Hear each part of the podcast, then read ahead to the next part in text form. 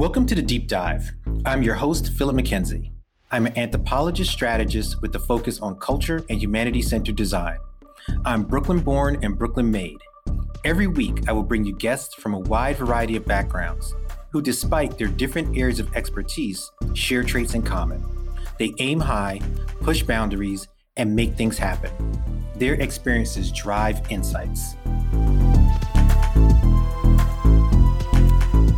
On today's episode of The Deep Dive, I'm joined by Maribel Morey. She's the founding executive director of the Miami Institute for the Social Sciences, which centers the work of global majority scholars in the social sciences and neighboring fields.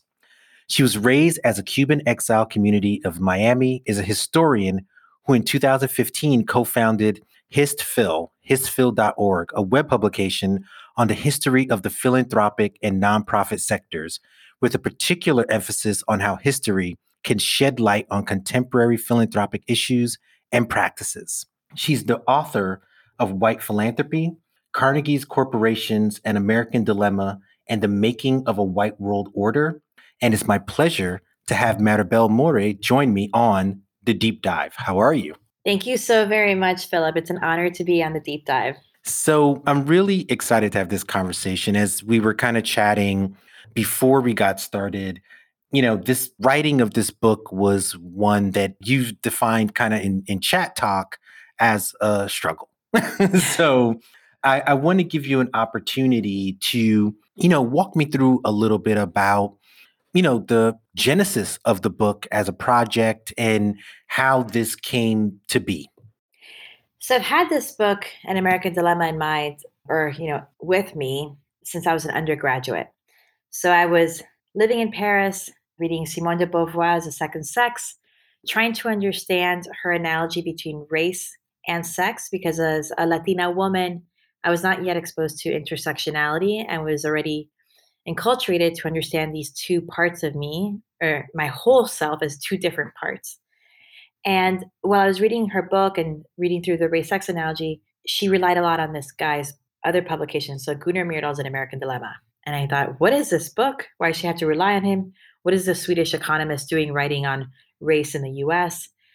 And the more that I started, just the, the fascination just increased because over time, I saw how enamored many Americans were with this book, An American Dilemma. And specifically, I was saying uh, white liberals, very much enamored with the book. And that got me into researching more the intellectual roots of it when I was in grad school. And then also, as I came to realize that there was a foundation behind it, the institutional roots. Before then, I didn't know very much what foundations were. But as a Cuban American from Miami, I was very intrigued by this concept of a group of a sector of people in a capitalist society trying to address social problems, but they're not exactly Che Guevara's. So, who are these people? How far do they want to solve the social problems they're addressing? How do they define them? And what were they doing funding this project? That was the beginning. And the struggle, I would say, was in the writing process of it. One of the first, it went through three presses. So the press that came out uh, came out with the book is the third one. And in the first one, they said I was doing an injustice to the memory of Gunnar Myrdal. And I found that uh, comical since I was learning Swedish to really understand him as a full human being. And just generally, the struggle was ideological because there's a lot of people, again, like I mentioned, white liberals who are very enamored with Gunnar Myrdal, like this image of a Swede who just was born with a very clear sense of uh, equality, and as if equality isn't a difficult topic or a definition to think through, right? Or that it's com- you know already attention that you have a white author writing on racial equality in the U.S. and a book that it seems to have much more traction with white readers than with black readers. And then just generally, there's a tension, a resistance to think about discussions of racial equality in the US in the second half of the 20th century having any connection with colonial African administration before the Second World War. You know, what's really interesting is a bunch of things. Like I usually show the person that I'm talking to like the notes and the the kind of questions that I have prepared. I actually didn't do that. I forgot to do that. So I'm going to show you right now. Like there's a ton of stuff here. Since you can you can still see me that I want to try to get through. But what really struck me is as you were talking about Gunnar's work and the particular fascination that liberals have, white liberals have with an American dilemma, it reminds me of two other writers that I would put into that same category. One of them is is foreign, obviously, um, Tocqueville, as someone who has observed American culture, and he he did so kind of in that 19th century, very early 19th century. You have an American dilemma that you've already talked about, and then I would add like Patrick Moynihan, mm-hmm. though he he is clearly American because he was a, a longstanding senator, but his Moynihan report mm-hmm. and and how it discusses the Negro family, which is the title of it. Eh, you know, as you were explaining the way liberals link themselves to these things, I feel like those are other texts that are also sort of sacrosanct in the mind of the white American liberal. And I'm curious if you've encountered those works in the same way, or why do you think they cling so much to an outsider explaining what's going on in the place that they actually live? Mm, thank you for that, Philip. There's so much there. So you're sending a lot of those great questions at the same time. Yeah, I tend to do that. Like I'll kind of seed a bunch of stuff and then be like, "Go." yeah. So Myrdal many times has been compared with Tocqueville, and the Moynihan report definitely is in the line of history of social science with an image of trying to impact public policy making and a white director as lead. So, why they cling so much? I think at least I'll speak about an American dilemma. One, it's a very favorable image of white liberals. So, he purposely presented a positive image of white Americans in the book. The point of the book was to guide white policymakers in shaping a national program on Black Americans. That was the intention of Carnegie Corporation for the project. And as a grantee, Myrdal continued that intention in the book. So in that spirit, he tries to he presents white Americans as a particularly moral people who are unlike, and he's writing this during the Second World War, unlike Germans who are equally violent and commit genocide against the minority group, Jews, notoriously during the Second World War. In the U.S. context, Black Americans. He's saying Black Americans, uh, white Americans actually feel guilty about this. They want to be better people. So if you're reading the book, you're reading a book that says you are a moral people I acknowledge all the anti Black discrimination you perpetrate, but you actually want to be better people. So that's, I think, one. So it gives like this, so you're reading it, it's almost like reading the worst sins, right? The national, the original sins of the country. And, but then being presented with it as something that you yourself, as a white liberal reader, could correct, and that there's a way out of that sin. So I think that's something critical. And in the definition of equality that he provides, it still privileges white culture, white institutions. So there's nothing wrong with whiteness. It's still a positive. Everything about whiteness. And so that the definition of equality is assimilation into that whiteness. And in a similar way, you can imagine that Moynihan's report could be seen from that lens too, not really challenging anything about white supremacy in different cultural forms or in society generally. I think this gives us an affords us an opportunity to go back even further to Carnegie as a person and and then as an institution because what I what I really found so interesting is the way in which philanthropy has has clearly changed but it has such an, a particular place in our minds because oftentimes and I'm just talking about laymen people who likely aren't thinking about these issues as much philanthropy, I think, is it's likely seen as having no agenda, right? Like mm-hmm. by and large, oh, these organizations are out here trying to help do mm-hmm. something, whatever mm-hmm. the something might be. Obviously, there's all types of different philanthropic organizations. And I think the book does in a in a very clear way is contextualize the mission of the individual who started the foundation, in this mm-hmm. case, Andrew Carnegie, with how that mission then unfolds. Mm-hmm. And I want to give you an opportunity to to to discuss like why you thought it was important to really place them fairly contextually as a part of of this story. Thank you. And I think it's important in what you said too to highlight that for most people, philanthropy is seen as having no agenda. And to make a distinction here, philanthropy can be any form of, of a love of mankind, right? At its very core definition. So it can be any one of us volunteering our time, our energy for family members, for strangers, for community members. Again, through our volunteering of time, through just general inclusiveness. Now, that's different than what we generally call elite philanthropy or big philanthropy. And what that is would be people with extreme wealth who can come into all of our, you know, uh, civil society spaces, our civil society organization, our movement organizations, our cultural spaces, and dominate them by the sheer amount of money that they can pump into those spaces and define their work. So it's helpful, I find, to talk about it as lobbying, but through the nonprofit sector. And that's very distinct than the everyday giving and volunteering that, you know, a lot of us as everyday philanthropists might. In this book, we're studying that level of lobbying of elite philanthropy. So Andrew Carnegie at the later part of the 19th century, early 20th century, starts creating philanthropic, and again, I use the word philanthropic because we're used to it, but you could just call them foundations if you don't buy into the idea that they're necessarily philanthropic, uh, uh, representing a love of mankind. But institutions to turn around some of the wealth that he had accumulated in the private sector as a steel titan and to address issues that he thought were important. And he saw this wealth redistribution process as a good alternative to socialism. He wanted to convince people around him in the US that there was no need to turn to socialism, that you know, a capitalist society could still do this wealth redistribution just keeping it in the hands of wealthy individuals such as himself. So his mission, one of the missions that I explain in the book, is his vision of international peace and international order. Because the book starts with the question of how and why did an American dilemma come to be?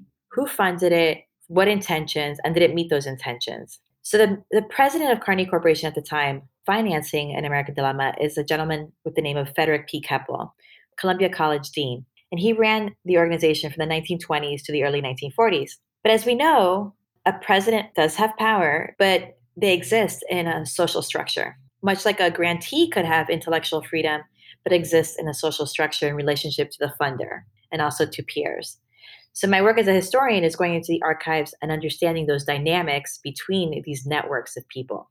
So, what organization did Keppel inherit when he became president in the 1920s? And I explain the role of the dead hand, of Andrew Carnegie's dead hand. He had passed away in 1919, but there was a central board member, James Bertram, who had been his personal secretary, who ultimately subsequently had a lifetime seat on the board. And he helped shape the organization's understanding of the organization's geographic scope. So at the time, the organization was limited to working in the US, Canada, and the British colonies. That might seem commonsensical, uh, knowing what these categories are, but they're not.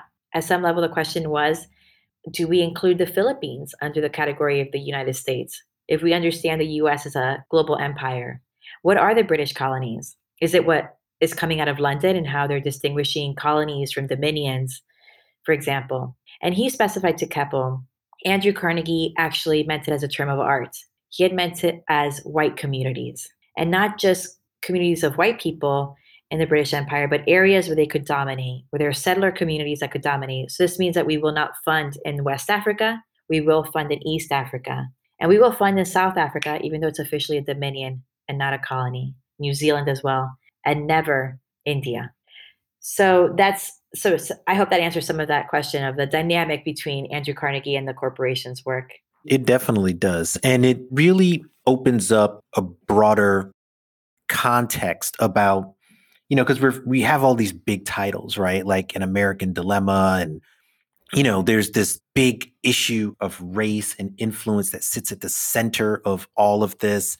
And you know, I kept thinking as I was reading how much we are still engaged in so many of these similar conversations today. As you mentioned, the, the idea of philanthropy or lobbying, it cuts across both sides of the political space in the sense that we have Bill Gates, who people, you know, depending on where you land on the conspiracy table, will say, oh, he's probably more in the white liberal camp, right? But then you have the Koch brothers, right? And who are on the other side of that. And the Sacklers, you know, drug dealers with their amazing amounts of money that they can spread around to philanthropic and art institutions around the country, despite killing thousands of people with opioids. But putting that aside, I, I say all that to say that, you know, a part of what makes this so interesting was the idea that private hands, whether industry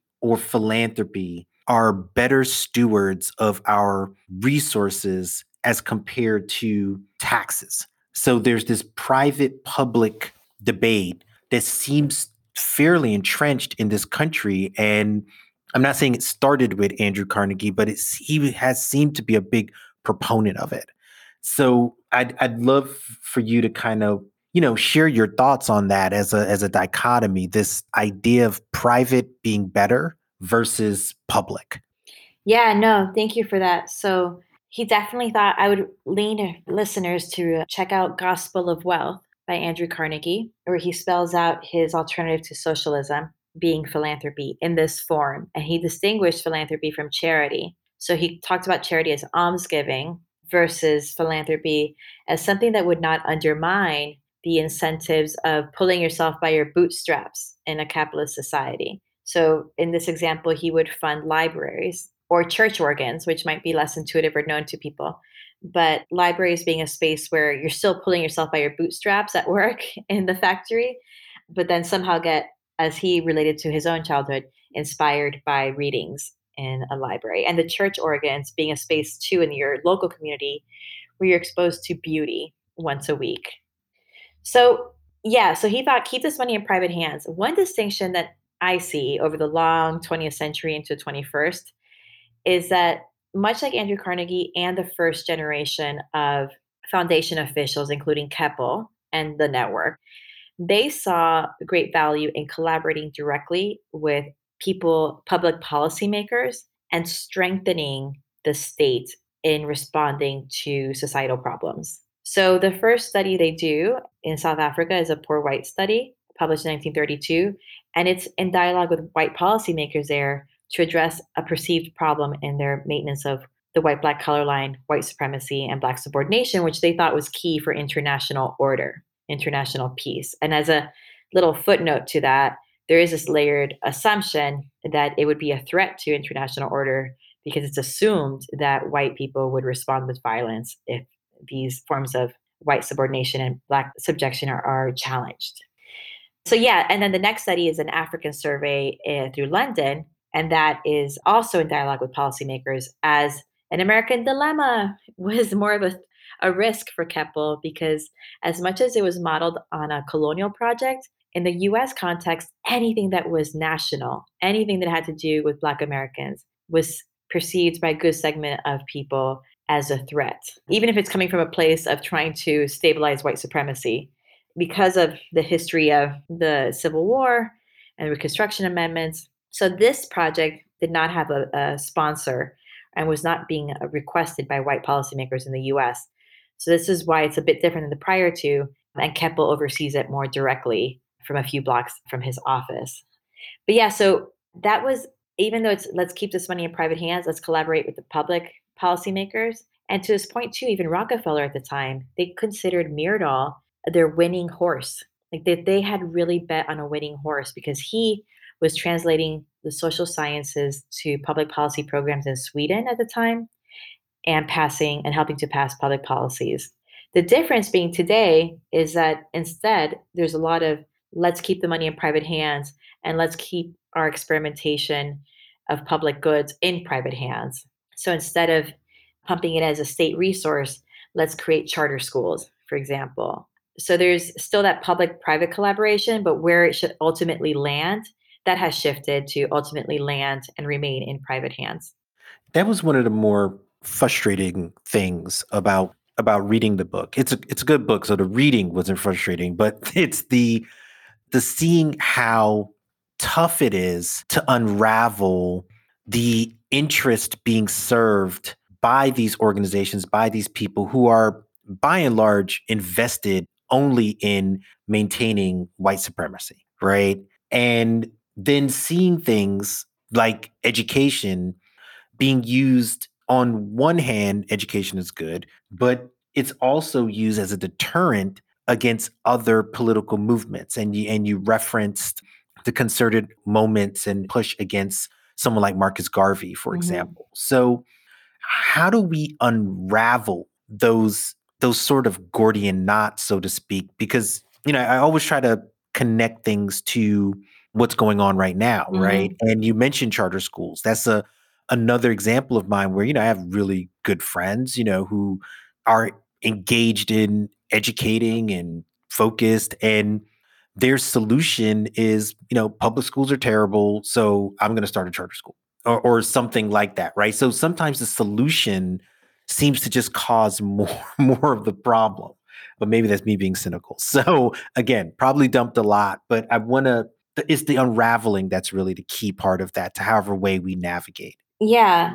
So one thing is that life is complicated. So our friends, when we're talking to them, I don't know how you have your dinner parties, Philip, but and you talk about charter schools. But yeah, no, I think that W.B. Du Bois was a guide for me on this point too.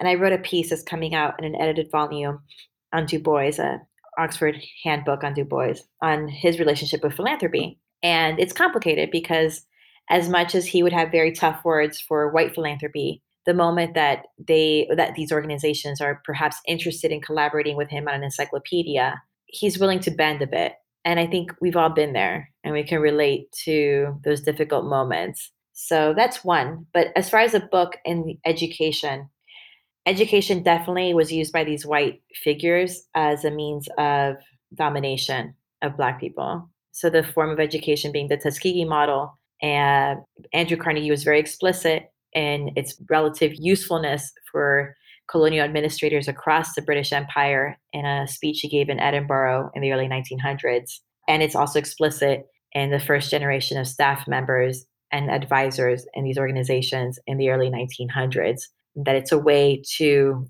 further in their minds the economic interests of white Anglo Americans while at the same time placating or complementing their need to feel like they are friends of Black people because a form of white supremacy that these actors really support and are most comfortable with includes a sentiment or a perceived sentiment or an advertised sentiment that they are sympathetic to black people. And that makes them uncomfortable in the late 1920s in south africa and they this group of carnegie corporation leaders pivot to advisors in london. Now as far as education i've thought about like what makes it what makes it so different? How can we understand or what are lessons learned from this experience for today? Uh, with so many white funders eager and trying to run to fund black organizations. And i would say that one thing is question and i'm speaking to the white funders what are your priorities? What are your priorities in funding this black organization or these black movements? If it's if the larger priority is stability then let's learn because this is exactly what these earlier funders were thinking of maintaining national and international stability. And this kind of funding to Black schools being one part of that puzzle.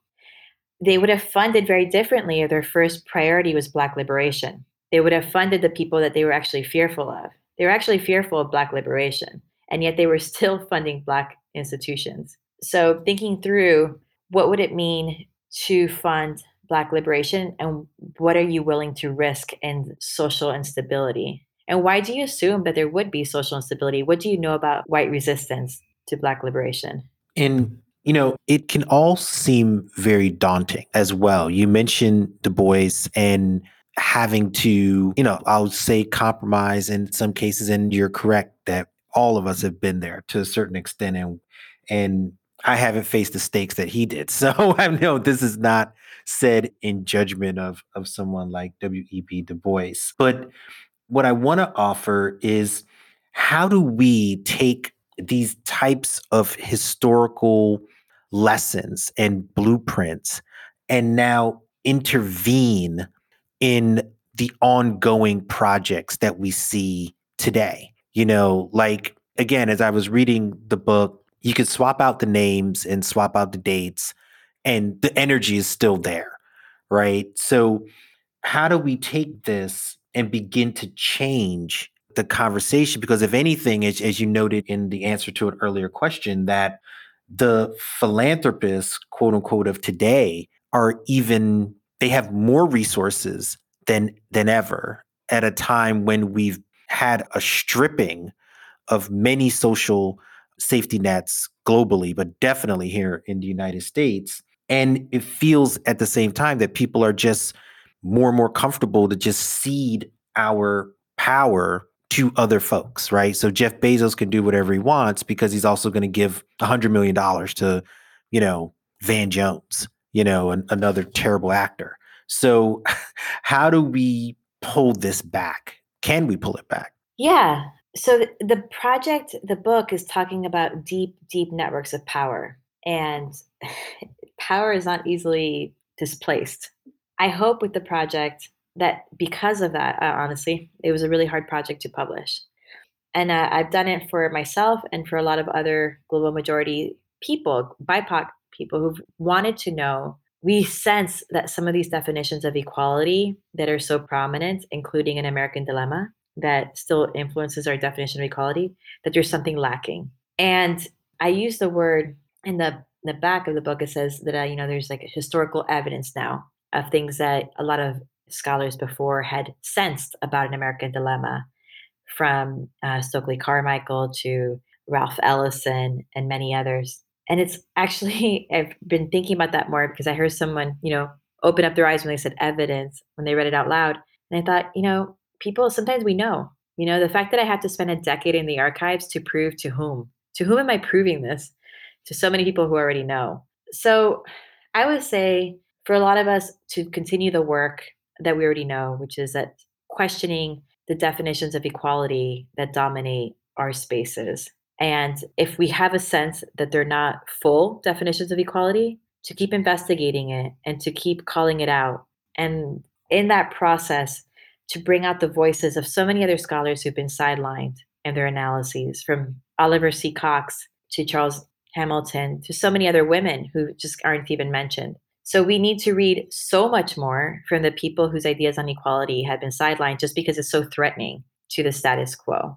And in that process too that we know. So like and by the way when I say questioning equality, I mean not just the public, but funders because as much as funders might not realize it, these ideas are implicit in the way that they finance different grants and different groups. It's assumed. They assume that they that equality might mean entry into white spaces or that it requires, you know, touching the hearts and minds of white Americans or that it should be done at a pace that's comfortable for white Americans, specifically white liberals, where all of that is a way of promoting a definition of equality that sits comfortably with white supremacy. So how do we dis- we should have national definitions of racial equality that are disentangled from white supremacy because if they're still entangled, then what kind of equality do we have? It it reminds me of a very recently obviously there's many social movements out there. Um, one in particular is is calling for police abolition or defunding the police are, are two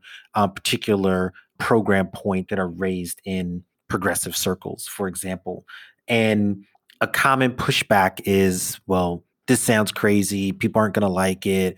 We need to call it something else. The fact that you call it this works against us. And there have been people like citing old New York Times, among other leading papers of the day of and before the emancipation of enslaved persons and saying, oh, they were against the abolitionists at that time. They were saying that calls for abolition were, you know, too hysterical. They were hurting their own cause and and all that kind of thing.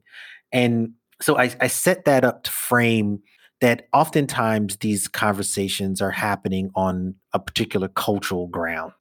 And you talked about the bootstrap analogy. You know, this is something that, you know, is is referenced by Andrew Carnegie and I've been hearing it all my life growing up in the Reagan 80s and it's language still being used today. So I would offer that these are are as much as it's public policy, it's also culture. Like we're so used to debating on these grounds that we don't even question the the terminology, the language, the framing, and all of those things. So, from a cultural perspective, you know, how do we start to interject notions of philanthropy to whatever extent we do in a different cultural context that centers those who have been uncentered, blacks, women, etc. Uh, yeah. Yeah, so Dr. Jared Loggins was speaking at a Cafe in Casa episode earlier today. It's a Miami Institute collaboration with NCOPS. And he was saying that people who challenge racial capitalism, you know, pay consequences. And so I think, and we know that from movement culture. I'm thinking here, Tomiko Brown Nagin's book, Courage to Dissent, is another one, where we see the real sacrifices of of, of challenging uh, central power structures. And so I think from a cultural perspective, I think we have to reawaken to that, that, that there are real consequences and it's it's hard to have it all, I guess. Right. But we are in a moment of stagnation, of not where do we go from here? Like we can either just look the other way and just keep on going. There are people who are like, for example, there's so many people asking, where do we go beyond neoliberalism? The Hewlett Foundation has quite a bit of money behind this project, but many other groups too. How can we think beyond the Cold War binary of neoliberalism and communism without really rethinking our definitions of racial equality, which were at the center of this binary? and how can we actually try to move beyond that binary without also calling ourselves our courage like the courage within us to speak truth to power and you know i want to give you also an opportunity because in a portion of your bio that i didn't read in light of wanting to get into the conversation i didn't want to spend an, inordinate amount of time reading the bio you left the tenure track in order to do the work that you're doing and you know tenure again is one of those holy grail moments, right? It's it's often also used to frame issues of of worth, of equality. You know, they've been high profile tenure conversations very recently. You know, Nikole Hannah-Jones and Cornel West, and and I'm sure tons of others that I'm that aren't coming top of mind. So I want to give you an opportunity in light of this speaking truth to power. How does you know, you made that decision to step off one particular track and, and go on to another. Like, what was part of that thinking that led to making that decision? So, one was that I was in the archives, and the, the book is dedicated to W.B. Du Bois and my own daughter, and hoping for a world free of domination. And he's the book can be read as a love letter to Du Bois in many ways. It's a proof, historical proof of what he suspected all along about these foundations, and you'll see him interwoven in the narrative. And he had a precarious relationship in the academy, right? And when I'm reading works, I'm absolutely moved by his work. And so at the end of the day, it was a question of in this narrative of research, who do I want to be? And it was not just because of Du Bois in the archives, but here I am. I got an Andrew Carnegie Fellowship for two years to do research on the lived experiences of Black Americans and philanthropy and I am a non Black Latina with this research, getting funding from Carnegie Corporation, writing critically on, on Gunnar Myrdal, An American Dilemma, and thinking, okay, what what role am I playing in the academy? Am I doing this work to equally leverage like just another higher prestigious job? Because there's much more meaning to this work. So that's one, the ethical echoes, or like just uh, thinking through that. Two is Du Bois and how much sacrifice he had to make to speak truth to power. And three, realizing that there weren't even any women in this network Black women, Latina women. So as I'm looking at this network, I could see Du Bois in the periphery, but beyond that, there's not even any BIPOC or global majority women. So there's so many issues with the academy in the past and seeing the echoes in the present, both in the publication process of the book. This book if I had really tried to stay in the tenure track, would not have come out the way it ha- had. This book would have extracted would have extracted any mention of any connection between colonial African projects and an American dilemma. It would have extracted a lot of any critical assessment of connections between Myrdal and uh, Carnegie Corporation's intentions for the project. So I could have sat and written a book that would have pleased, you know, the establishment, which is still very much in publishing and in the academy, very much dominated by white Anglo Americans and elite institutions. Or I could write a book that was ethically right according to the research I was doing in the archives and also for the audience that um, I intended from the start. So all of that got me to thinking just like, let me break, like, let me let go. Let me let go, just write this project and let me do this. I care so deeply about knowledge production in the academy. Like, we had to do something about this. So that was the beginning of the Miami Institute for the Social Sciences. I resigned from my position with two years' notice. And during this time, I taught, and then I had a sabbatical in Sweden. And thinking through the, the establishment of an or, uh, organization that could be a utopia for so many of us who have issues with how knowledge is being produced in the academy, the hierarchies of it, the white supremacy of it, and having a space to really discuss that and plan for a more egalitarian future in knowledge production, a more globally egalitarian one. Well, as a as a reader, I am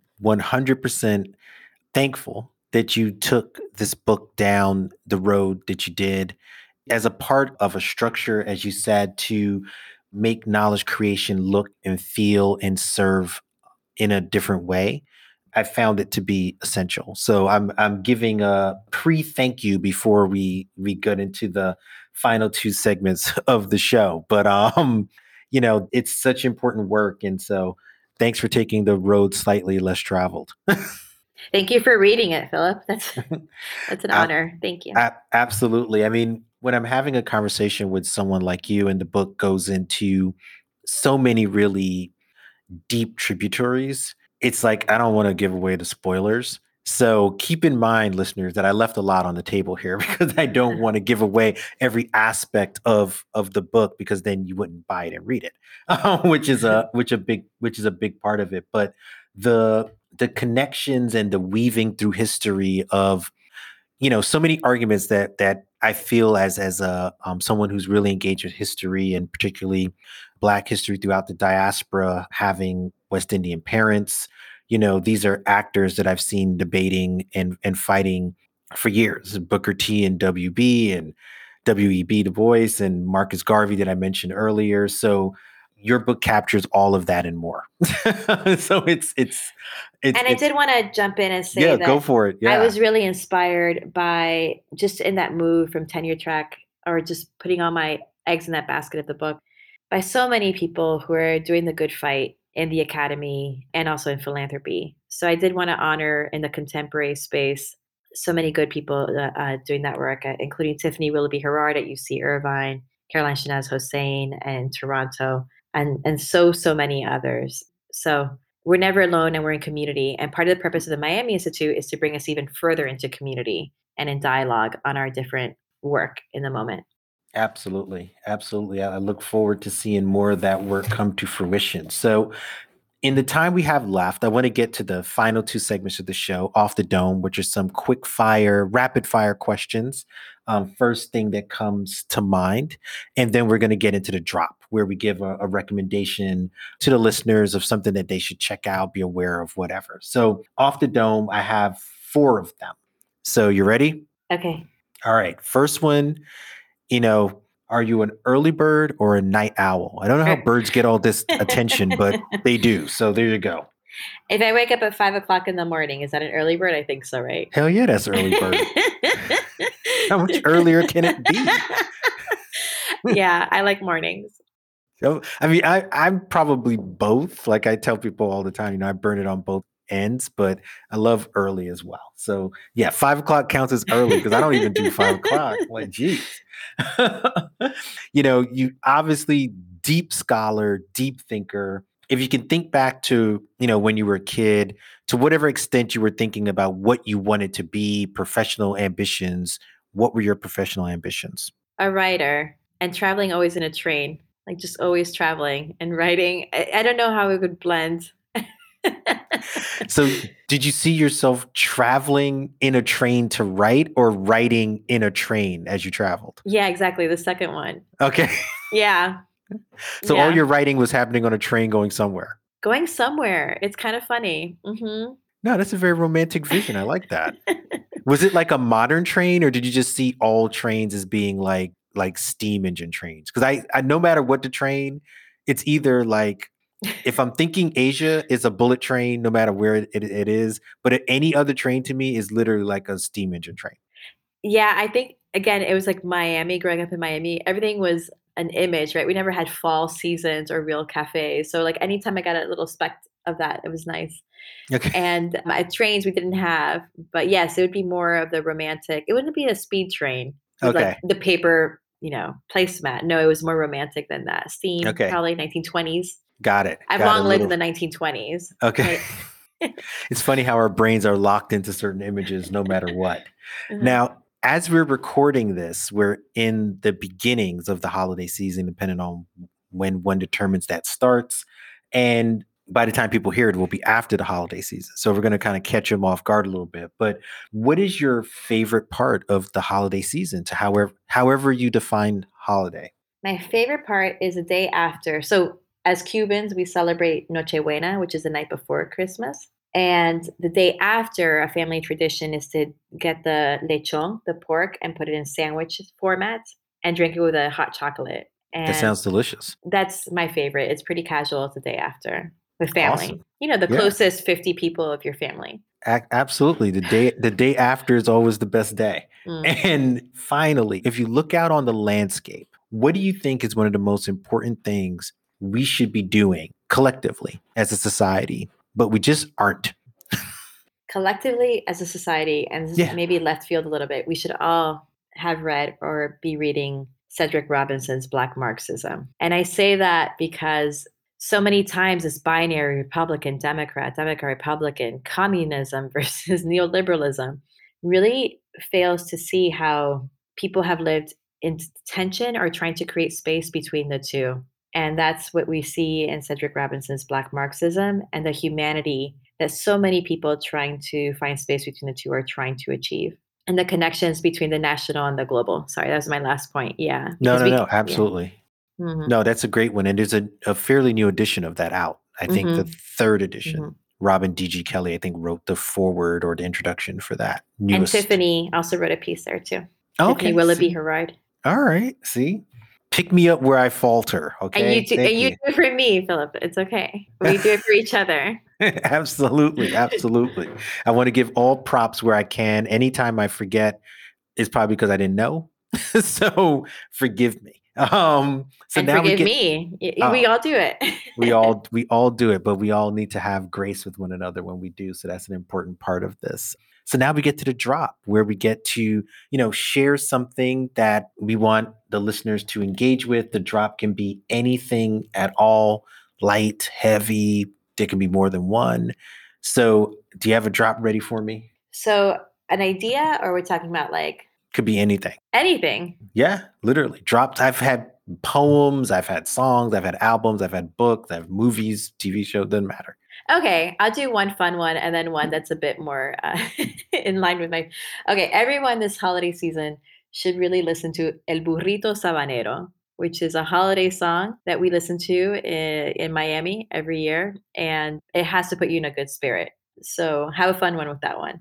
And then I do the drop. I really, really wish that we would have critical and engaged conversations on equality. And I and I say this because there are different stakes at hand. Like not we can't all subscribe to you know uh, calling out white supremacy in certain definitions. I some of us are not in safe spaces to do that, or in more difficult you know economic situations or professional ones. But we just being much more alert to the ways that we define and talk about it, and the ways that we might still be rooted in forms of white supremacy will go a long way in just even thinking through and opening our, up our minds to where we need to go next in this national community and internationally. Those are perfect drops. So fun, but then bigger con- context, right?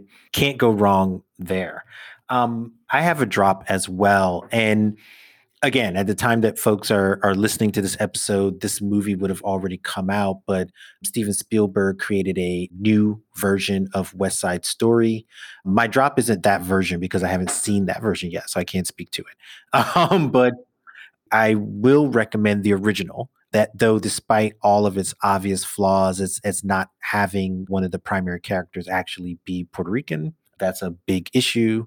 Clearly, I still think the movie is fantastic and worth engaging with. And I'd also want to highlight as a connection to that the recent Netflix documentary on Rita Moreno, who is another hero of mine, someone who clearly is a, is one of the main principles of West Side Story. She won an Oscar for her role, and the documentary on on Netflix is a is a good one. It highlights her work and her career. So as companion pieces, the original West Side Story, and then learn more about Rita Moreno. She is a giant, and those so those are my drops.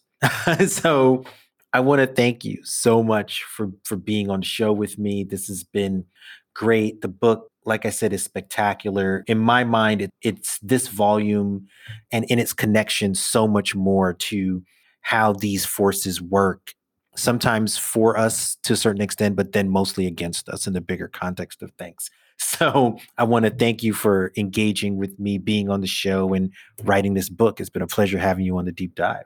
Thank you, Philip. I've had a great time on the deep dive and I love your structure on it. So I look forward to coming back. Yeah, it's a wild ride, right? Like, yeah. I, I, always tell folks like be prepared. This can go in any direction. I like but it. but a, but it usually ends and lands in a great place. So thanks again so much for being on the show. Thank you.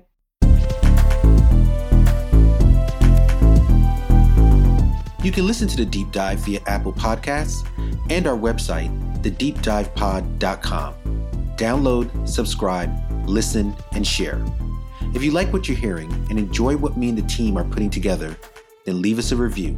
We'd love to hear from you. You can follow me on Twitter via at farflungphil. To all my listeners, wherever you are in the world, I thank you. See you on the other side.